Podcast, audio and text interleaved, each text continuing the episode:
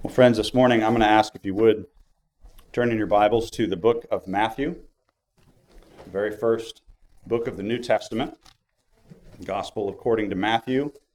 Uh, during this four Sunday season of Advent, leading up to the day of Christmas, we'll be considering Matthew chapter 1 and the genealogy of Christ in particular, and then his birth of the Virgin Mary.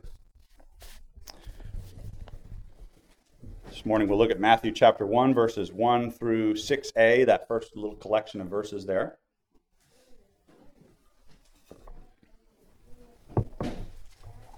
Let's give our attention now, Matthew chapter 1, verse 1. These are the very words of God.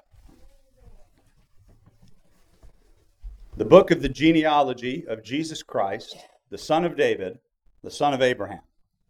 Abraham begot Isaac, Isaac begot Jacob, and Jacob begot Judah and his brothers. Judah begot Perez and Zerah by Tamar. Perez begot Hezron, and Hezron begot Ram. Ram begot Amminadab, Amminadab begot Nahshon, and Nahshon begot Salmon. Salmon begot Boaz by Rahab. Boaz begot Obed by Ruth. Obed begot Jesse, and Jesse begot David the king. Amen. The grass withers and the flower fades, but the word of our God will stand forever. And God now add his blessing to the reading and preaching of his word this morning.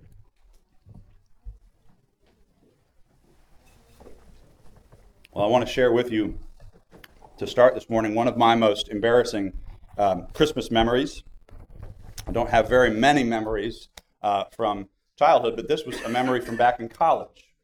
Uh, Livy and I at the time were dating, and we went to a Christmas party with uh, a family that was sort of affiliated with our family. A woman who I believe at the time was dating one of my uncles, and we all went to a Christmas party together, not really knowing most of the people who would be there. Uh, and it was a Christmas party where it was a, a number of Christians, a number of non Christians, and they decided that it would be a fun activity to read the Christmas narratives together and read the gospel accounts of the birth of Jesus. And I thought, well, sure, that's a great idea. And then they made the decision that because I was a theology student at the time, I ought to lead uh, the reading of these birth narratives. And then they decided that instead of just all of us reading them together, we would sort of go back and forth. I would read one verse, and then all the group would read the next verse. And then I would read another verse, and all the group would read the next verse. And of course, we started in Matthew chapter 1 and the genealogy of Jesus. And you can imagine how poorly that went. Because I'm trying to make sure I'm pronouncing all these goofy names correctly, and they're trying to make sure they're pronouncing all these goofy names correctly, and we're all trying to do it together, and everyone's trying to come up with their own pronunciation on the fly as we're reading the birth narrative of Matthew. And we read through this genealogy, and it takes about five or six minutes because for some reason, when a group starts reading something together, we slow down to a snail's pace and we think we've got to read at this pace. So the whole thing took about six or seven minutes, and by the time we were done, I was ready to go home. I was just, I was done. This is too, too much. This is one of the reasons why, Christian, I'm not going to ask for a show of hands, but you just be honest with yourself. Do you not, most of the time, when you come to the genealogies of the Bible, you peruse them, right? You skim them. You sort of go, oh, I know that name. I know that name. Yeah, Rob's ready to be honest about it, right? Yeah, I do that. I think most of us do, right? If you don't outright skip it, right? At least you maybe skim it, but you certainly don't go in depth on it. And yet, Matthew, when Matthew begins his gospel, when he starts his record of who Jesus Christ is, he spends the first 17 verses going through a lengthy record of the genealogy and the lineage of Jesus Christ. There's a reason for that. And I want to share with you that reason this morning. Matthew has an agenda. Every one of the gospel writers has a certain agenda, the certain thing they want to get across to you about who Jesus Christ is. Matthew wants to get across a certain uh, perspective on who Christ is as uh, the true Israelite, the one who's bringing about the promises of God. And in accordance with that, he's got to show you how Jesus Christ belongs to a certain family, how Jesus Christ is a descendant of David, how Jesus Christ is a descendant of Abraham. That's what we're going to consider in this Advent series, these different emphases that Matthew gives us on who Jesus is the son of. And we're going to start this morning with that first one that he is the son of Abraham. Jesus is the son of Abraham. Now, you might wonder why that's so important. Well, if we go back to the very beginning, Genesis chapter 3, verse 15, God had made a promise. He had cursed the serpent, the devil, and he had made a promise to that devil that although his seed was going to uh, be combative against the seed of the woman, one day a seed of the woman was going to come and bruise the serpent's head. So he was going to strike at the heel of her seed, but her seed was going to come and stomp on his head, essentially, and thereby deliver mankind from the curse of sin and the penalty of death and save the world from the mistake and the fall that Adam and Eve had just entered into. God had made this pledge that through the seed of the woman, this Savior was going to come. And then, hundreds, thousands of years later, God had spoken to this man, Abraham, called Abram at the time for most of his life, but God had spoken to Abraham and told him that from Abraham's seed would come one who would bless the nations. Rob read it for us in Genesis 22, verse 18. God said, In your seed, all the nations of the world shall be blessed. Jesus himself said in John 4, verse 22, salvation is of the Jews. If you, if you want to think about it this way, in the Old Testament, what you have is the promise of God to send a Savior of the world increasingly narrowed down in scope, right down to the point where you get to the manger and the birth of Jesus Christ. God starts Genesis 3:15. It's this universal scope. God's created the world and all the universe, and he gives this promise that at some point, somewhere, some seed of the woman is going to come and bruise the serpent's head and deliver the people of God from sin and death. And then God speaks to Abram, and he calls Abram in particular, and he says, Abram, out of your family, that Savior is going to come.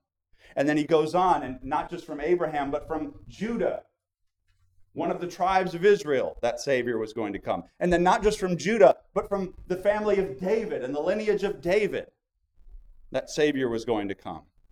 And all through the line, you see it's increasingly narrowing down right to the point where you get to Matthew chapter 1 and the birth of Jesus Christ. And Matthew is diligent. He wants to show you why Jesus is qualified because he is a son of David. He is a son of Abraham. He is a qualified redeemer. God had said he was going to send the Savior through the family of Abraham, and Matthew is adamant that you understand Jesus is qualified. He is the son of Abraham. Now, the people of God had to wait a long time to get that promise fulfilled. Abraham had originally received the promise probably around the year 2000 BC, if you want to just get a rough estimate. 2,000 years of waiting. 42 generations of waiting. From the time that Abraham received that promise all the way to the coming of Christ. It's a long time. And the people of God have been waiting and looking. Is, is any one of these people called and equipped to be the Savior of the world? And they've been waiting and waiting, and perhaps they've lost patience at some point. Matthew Henry, the Puritan, commentating on this text, had a great quote. He said, Delays of promised mercy although they exercise our patience, do not weaken God's promise. Delays of promised mercies, though they exercise our patience, do not weaken God's promise. God made a promise to Abraham. He said, Through your seed, all the nations of the world shall be blessed. And then everyone had to wait 2,000 years Generations of men and women came and went, lived and died. And it wasn't coming. But God's promise was never weakened. God's promise never faded away. And after 2,000 years, what we know from the Gospels is that Jesus Christ comes into the world. And he comes not just as another man, but as one who can fulfill all of God's promises that he gave to Abraham. He's qualified. He's a son of Abraham. He's one who can come and do the thing that God promised he would do for Abraham. Now, the chief promise there, what is that promise? God made many promises to Abraham, but the chief promise is the promise of an undoing of the curse and a bringing in of blessing. Undoing the curse and bringing in the blessing. God said, as was read for us earlier, Genesis 12, verse 2 and 3, God said to Abraham, I will bless you and make your name great, and you shall be a blessing. I will bless those who bless you, I will curse him who curses you, and in you, Abraham, all the families of the earth shall be blessed. God had cursed the world because of sin. Genesis 3:17, God had put a curse on the earth. God had uh, in a sense put a curse on us because of our sin. Sin brings the curse. And because of our sin, the world had become cursed through us. And generations of sinners lived and died under that curse. Galatians 3:10 talked about it. The curse of God's law. The curse of God's law. God had demanded perfect obedience in, in, in, the original creation of man. He was worthy of perfect obedience. We did not give perfect obedience. We fell short of God's righteousness, and thereby we became liable to the curse and the punishment of sin. We were those who were called to a standard, and we did not meet the standard. We did not live up to God's perfect expectations. We didn't even want to anymore. We had no desire for the things of God in our sin. And that brought curse on sinners. But God says to Abraham that through his seed, God is going to remove the curse and restore his blessings to the world. That's why Galatians 3 said, Christ has redeemed us from the curse of the law, having become a curse for us, so that the blessing of Abraham might come upon the Gentiles in Christ Jesus. God had said, Abraham, through your seed, I'm going to undo the curse of sin, and I'm going to restore to you and all mankind the blessing that was lost in the fall. There's a Christmas hymn that I love. Um, we'll sing it at our Christmas Eve service, if not before then, too. Uh, Joy to the world. Probably heard it once or twice. Uh, and there's a line in there uh, that is one of the repeated lines that you repeat at that staccato tempo, right? And it's He comes to make His blessings flow far as the curse is found.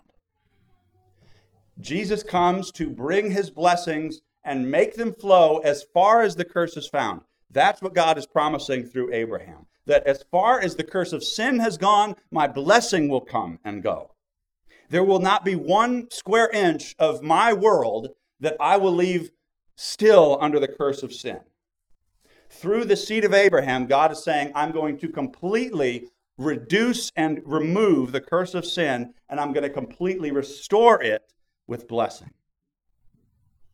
The blessing that was lost, the blessing that was taken from us because of our sins and our disobedience to God. God says, I'm going to restore it to you through your seed, Abraham uh, in preparation for this sermon, I did a little bit of research and I did a little bit of number crunching. Um, and I found out some fascinating things about Abraham. Abraham lived at a, a pretty interesting time in world history. Uh, he lived at a time when the lifespans of men were decreasing, but his ancestors still lived a great long time. Abraham, if you uh, crunch the numbers according to the book of Genesis, uh, Abraham overlapped with the life of Noah for some 50, 60 years. Noah himself overlapped with the original Adam for several decades of his life. So you think about the man Abraham, he is secondhand removed from the original man Adam. Abraham lived at a time where just 100 years before him, the world had been divided at the Tower of Babel. Abraham had living ancestors who, for hundreds of years in his life, could tell him about the time when all mankind was united with one language. But then, because of their disobedience, God had scattered them and confused their languages. God could, uh, uh, rather, Abraham could have gone to Noah himself for 50, 60 years and heard stories about the world before the flood. What was the world like before God destroyed the world in the flood? And he could have gone to Noah and heard a secondhand account about Adam's record of the world before the fall. What was the world like before the curse? What was the world like before it got all messed up? And then at that moment, God comes to that man Abraham and he, and he says to Abraham, That thing that was lost, that story that you're hearing, Abraham, I'm going to undo it through you and your descendant. I'm going to undo it through you and your seed. Ultimately, he's going to do this by taking away sin. The curse came about because of sin. And so the blessing can only come when sin is removed. If sin is what brings the curse, then in order to get rid of the curse, you've got to get rid of the sin so that the blessing might come. That was pictured for Abraham in God's covenant sign that he gave him. God gave Abraham in Genesis 17 the covenant sign of circumcision. And this bloody act, this painful act, symbolized how God was going to cut away man's sinful corruption and return him to the purity and wholeness that he had always planned for man to live in. Circumcision, although it was originally in the flesh, was always designed to point to the removal of sin from our hearts. Even in Deuteronomy 10:16, Moses calls on Israel to circumcise the foreskin of their hearts, to return to God, to flee from sin, to forsake sin, and to come to God and be made whole and pure again. Abraham received that covenant sign of circumcision that symbolized how through bloodshed sin would be taken away and atoned for and covered, and purity and blessing would result. God would provide a blood offering to take away the sins of the world. And he would do it by making an ultimate sacrifice. A sacrifice that at one point he had called Abraham to make but a sacrifice that he had stopped Abraham from following through on. If you know the story, you know that at one point in his life, after the son of promise was given, his son Isaac, Abraham was told by God to go and take his only son Isaac and to sacrifice him, to make a blood offering to the Lord. And Abraham took Isaac there up Mount Moriah and he took him to go and sacrifice him and he tied his own son down to the sacrificial slab, the altar, and he was ready. You get the impression that Abraham has the knife up in the air and he's ready to strike down and kill his only son of promise. And at that moment, God, through an angel, tells Abraham, Stop, Abraham, don't harm the boy. I see your faith, I see your trust in me. And God provided instead a ram of sacrifice. God had called Abraham to sacrifice his only son, and then he had stopped him. But God was going to provide atonement by not stopping. God was going to send his only son into the world. Jesus called the Lamb of God. And the Son of God was going to come and die for the sins of the world. And through that death, through that bloody sacrifice, that cursed death of the cross, as Galatians talked about it, through that death of Jesus Christ on the cross, sin would be taken away and the blessings that God promised through Abraham would come about through the blood of Jesus. The, the promise that God gave Abraham of worldwide blessing through his seed and the removal of curse through his descendant is accomplished through Jesus Christ. It's no wonder that Jesus in John 8 56 said to the Jews that Abraham rejoiced to see my day. When you think about Abraham, you ought to think of him as a Christian. Jesus said, Abraham rejoiced to see my day. Abraham rejoiced to see me. Abraham rejoiced by faith to believe in me. And the Jews at that moment are a little perplexed, right? Jesus, you're not even 50 years old yet. How could you even think Abraham knows who you are? And Jesus then makes the statement, Before Abraham was, I am. The God who had made the promise to Abraham is the God who is going to provide the answer for Abraham. Abraham doesn't get these promises because he's so worthy and so deserving. God had made that clear from the beginning. There's an interesting story in Genesis 15. I'll encourage you to read it this afternoon if you have time. In Genesis 15, God renews his promise to Abraham and he gives him a vision and a sign. And in that sign, God tells Abraham to gather some animals and then to cut them in two. This was the way that you, you quite literally cut covenants in, in the old world. A covenant was cut when symbolic sacrificial animals were cut in half and separated, and the parties of the covenant agreement would pass through the blood and through the entrails of these sacrificed animals. And the implication was if I fail to uphold my part of the covenant arrangement, may I be cut in half like these animals. May I be guilty and worthy of death the way these animals have been cut in two. And the fascinating thing in Genesis 15 is that although God makes the promise to Abraham and he covenants with Abraham, Abraham does not walk through the middle of the animals. It's the way it worked in covenants. Both, both parties, the two parties of a covenant, would both walk through together because they're both taking responsibility. But when God makes a covenant with Abraham, Abraham doesn't walk through. God goes through. And it's as if God is saying to Abraham, I will bear full responsibility for bringing these promises, Abraham. I will take it on myself to do everything that I am promising to give you. The covenant God makes with Abraham is gracious. That's what grace means, friends. If you've ever wondered, what does grace mean? It means that God promises to do for you what he demands of you. God promises to do for you what he demands of you.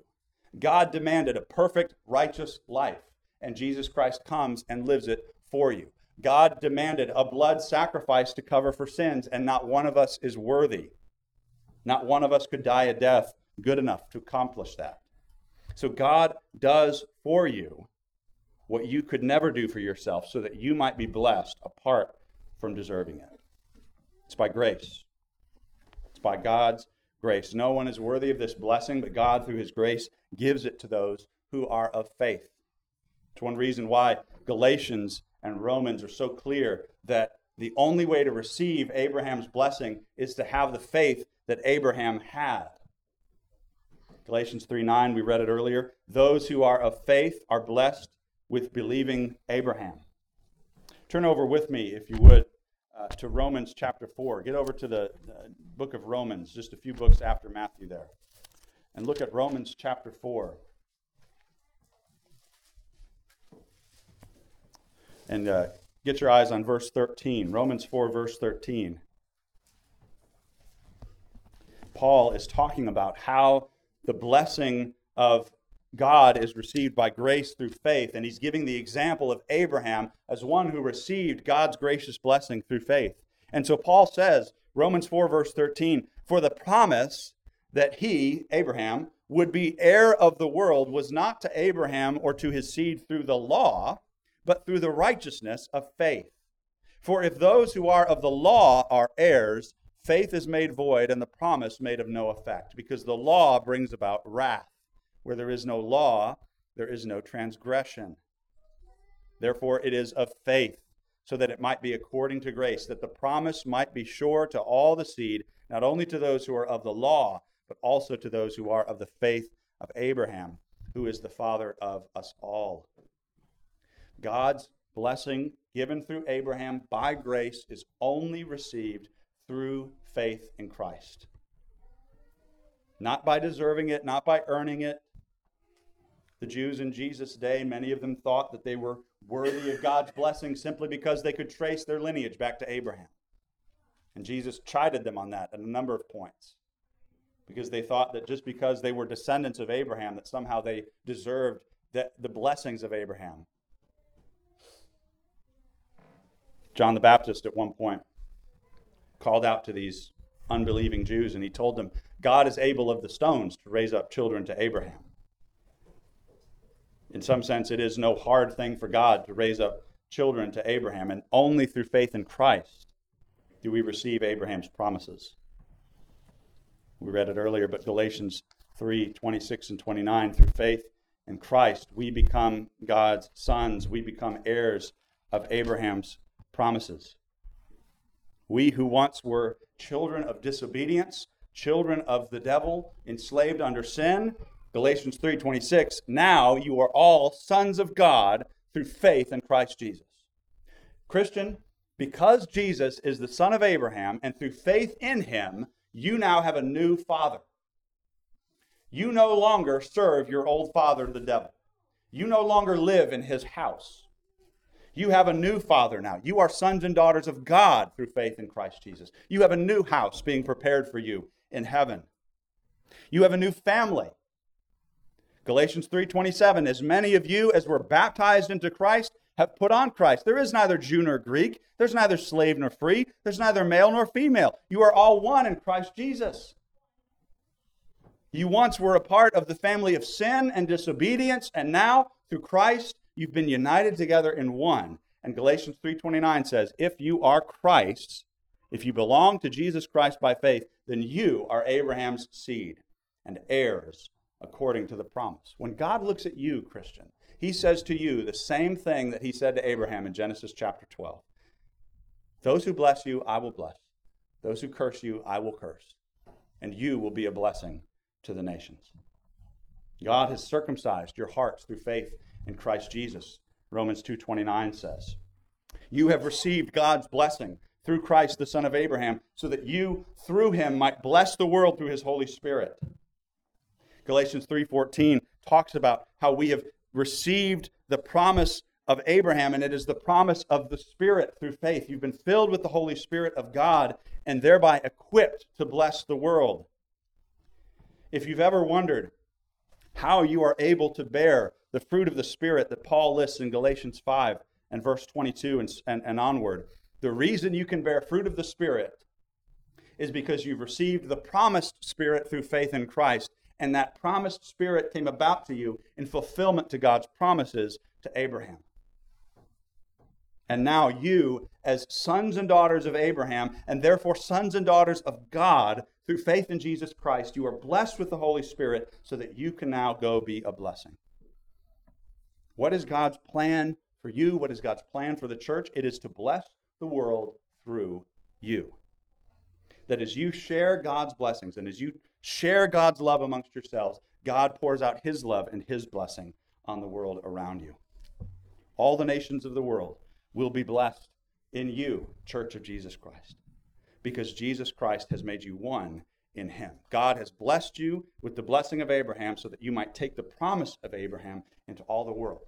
Have you ever wondered why do we send missionaries around the world? Why do we support people like Lee Shelnut going to Pakistan, going to Rwanda? Why do we want to be a part of training up pastors in Uganda and in, and in other parts of Africa and even the Middle East and the Arab world? It's because there are still places where the curse of sin is existing, unopposed by the gospel. And the blessing of Abraham has not yet come to all the nations of the world. And so that's the impetus. That's the reason why. Because God's blessing must flow as far as the curse is found. That's why you and I are called to live this life as the church. That's why you and I are called to bear fruit in keeping with repentance. Not just so that we can live a certain way, but so that through our blessings received from God, the world might be blessed through us. God's blessings for the nations come through you, Christian, and, and He has no plan B. I've said it before, I'll say it again. There is no plan B for the blessing of God to come into the world except through the body of Christ. That is the promise of God for you, Christian. If by faith you have received the Lord Jesus Christ, that is God's promise for you. If you're here today and you've not received that promise, if you've not trusted in Jesus Christ, the Son of Abraham, then God calls you to come, receive Him, come, trust in Him, come, believe in Him. Be blessed in him. And then go out and share his blessings with all the world. Let's pray. Our gracious God, we thank you for this good word. Lord, thank you for your help in understanding your word this morning. Father, we pray that you would please strengthen us through your spirit. Lord, to receive blessing through faith, and then, Lord, to give blessing in love, that we might be the sons and daughters of God, living out the blessing of God that you've given us through that Son of Abraham, our Lord Jesus Christ. Father, we thank you for all these things in his precious name. Amen.